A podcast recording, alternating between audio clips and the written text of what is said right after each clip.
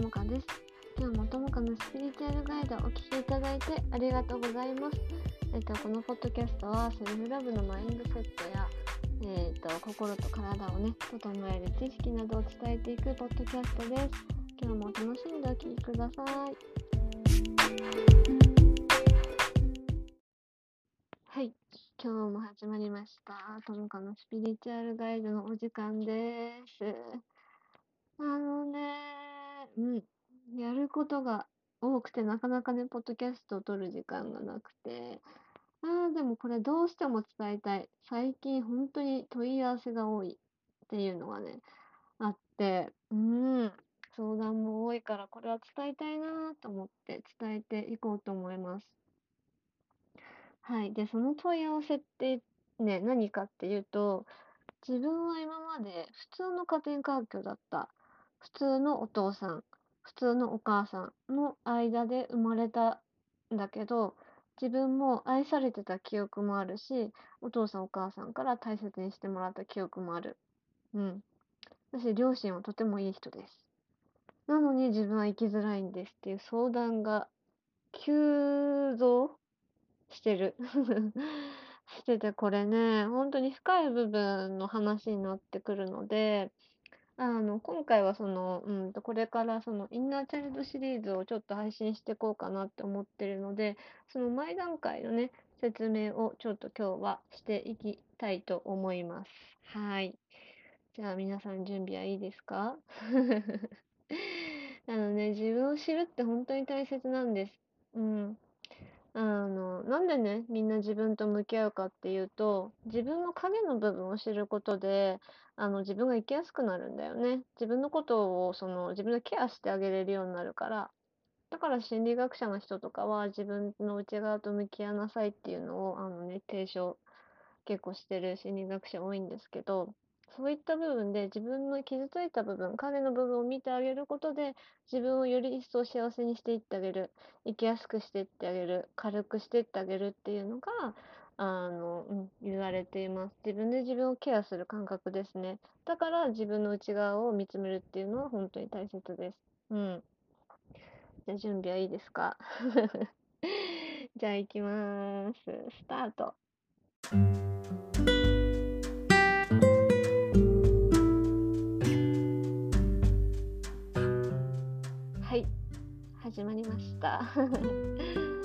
えっとね、うん、あのね、今のね、自分、今の生きづらい自分、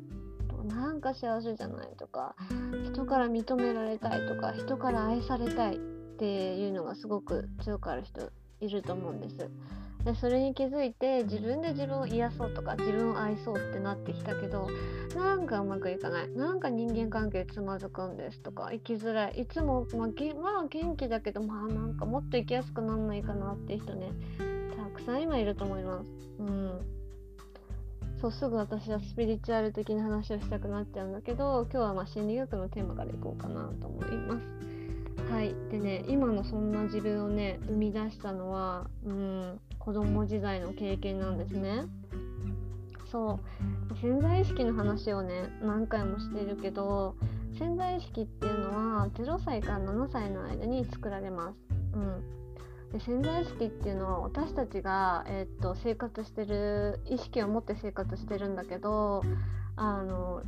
意識できない部分無意識の部分ですね。で私たちはその潜在意識95%の無意識に操作されて生きています。そう。だからその例えばだけど今の自分をね生み出したのは子供時代の経験。だかみんながあの結論だけ言っちゃうとねみんなが愛されたいとか認められたいとかそういう強い気持ちが残ってるっていうのはインナーチャイルドとかね傷ついてる証拠でその時のその過去の思いとかトラウマとかその子供時代にそういう風に生きてきたそのパターン潜在意識で生き方のパターンっていうのがあるんだけどそれがもうもろにもう出ちゃってる。今生きづらさに出ちゃってる状態なのね。うん。そこを癒していくことであのどんどん自分の内側とつながっていきやすくなるっていうのがあるんだけどそこをやっぱりみんなはその知るフェーズに来ています、うん、全体的に見てもね。そうそう。でじゃあなんでその今の自分を生み出したの？は子供時代の経験かっていうとそのね人間っていうのは誰もが自分自身の身が、ね、身のね安全が守られて安心できて快く受け入れられてるっていうのを感じられるね居場所をやっぱり必要としてるの。うん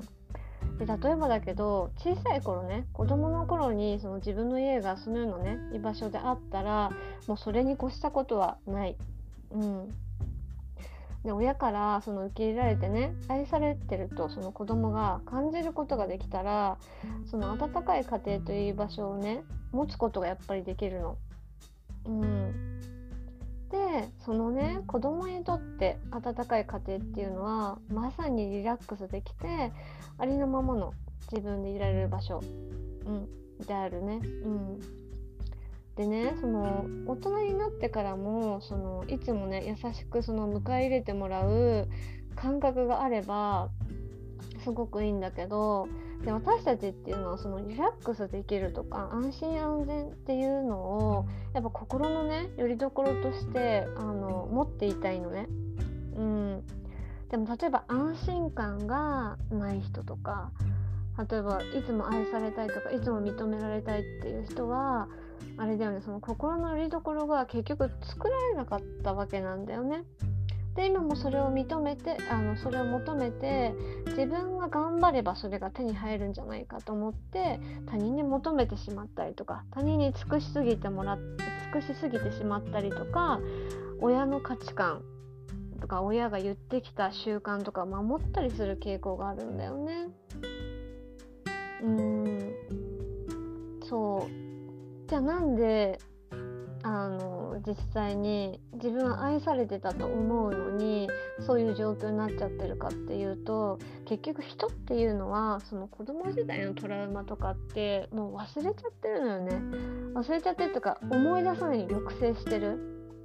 でそれが生きづらさとして顕著に現れてるんだけどやっぱ自分じゃ気づけないところにあるんですね。じゃあそこが何か気づけないとこって言ってみんなピンってくると思うんだけどあ潜在意識。そう潜在意識はバッチリ覚えてるの無意識の部分では。うん。だからよくある相談で頭ではこう分かってるんだけどなんか生きづらいんですとか心がそうじゃないんですっていうのがあってそうなの。みんなは心とつながってないからなんです。そう。で心とつながることができるのがヒーリングのねすごいいいところで私たち人間っていうのは日々思考がすごく忙しいよね。考え事したり。で不安だ不安とか安心感がないとより思考が働きます。上に行くね意識が働いちゃうの。不安だから行動して男性性って言ってあの男性性のパワーが強くなったりで慢性疲労の人とかはもう安心感がなかったりとかそのエネルギー的に不足不足で動いちゃうからすごく疲れちゃうのね。でその状態でやってもやっても満たされないの、うん、満たされない。なんでかっていうと信念がもう0歳から7歳の間に私は条件付けの愛。だから私はこれをやらないと愛されないっていう信念ができたとしたらできてたとしたら頑張っても頑張ってもその信念が取れない限りその信念を通してその現実を見てるから自分は満たされないんだよね。うん。そうなの。だからその気づかないうちにそのねトラウマを抱えるっていうのがすごく多いんだよね。みんなが生きづらいのにやっぱり理由があって例えば小さい頃だけどその環境がまあ当たり前だったら疑う余地ないじゃない？特に小さい頃なんて。でこれは私の経験であた後々あた後々ねその勉強して分かったことだけど私もアダルトチルドレン気味で親なんかは私のねあのお母さんなんかもう完全にアダルトチルドレンだったのね。アダルトチルドレンって何かっていうと、まあ、いろんなパターンがあるんだけどうちのお母さんは親を幸せにするために生きてきた。で自分を抑制してきた。で自分も親から愛されたかった。で私はずっとダメな人間なんだって思い込んでいてお母さんが幸せじゃなかったわけうちの親。で私は生まれました。で私もその同じことをお母さんと繰り返してたわけよ。お母さんは幸せじゃない。でお母さんは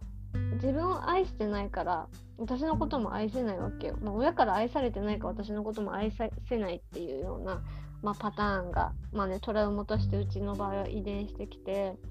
ここでねみんなにすごく伝えたいのは結局自分のことを自分で愛せないと愛さないと愛することができないと人のことって本当に愛したり認めたりできるかって言ったらできないんだよ。あの人に対してできることってじゃあ何かって言ったら自分に対してやってることと同じことしか人にできないの。そうだからアダルト・チルドレンの親がいたとしたら子供もアダルト・チルドレンっていう場合が多くって親が傷ついてたらその傷を子供が背負うっていうか子供も傷ついちゃうっていうのがよくあることなんだよね。うん、でも例えばさ心理学を勉強してたとしてもそこに気づかなかったら分かんないじゃない？人って。だからみんながもしかしたら当たり前に育ってきた環境がもしかしたらあの傷つきやすかったっていうか、ね、自分が気づかないところできっと傷があるから今生きづらいんだよね。うん、普通の環境だったはずなのに生きづらい。そうあそこにねすごいみんな気づくフェーズに来てるなって思います。うん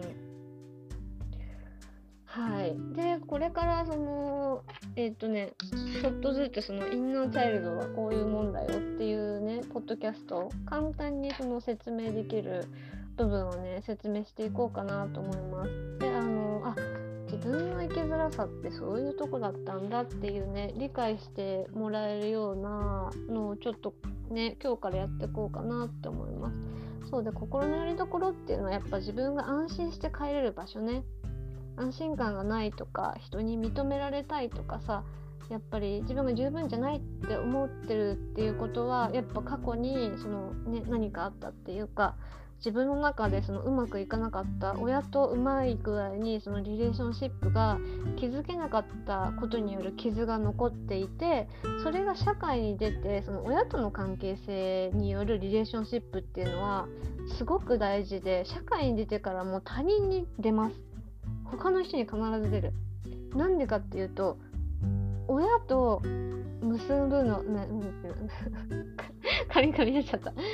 親と初めて結ぶからリレーションシップを。だから初めてリレーションシップを結ぶ相手が親だからそれが基礎になってくるの。これが基本的になってくるの。ここがうまくいってないとこれが0歳か7歳ってさで潜在意識が作られてでその間って一番親と関係性深いでしょ。だから外に行った時にここがうまくいってないと外でもうまくいかなくなるのよ。そう。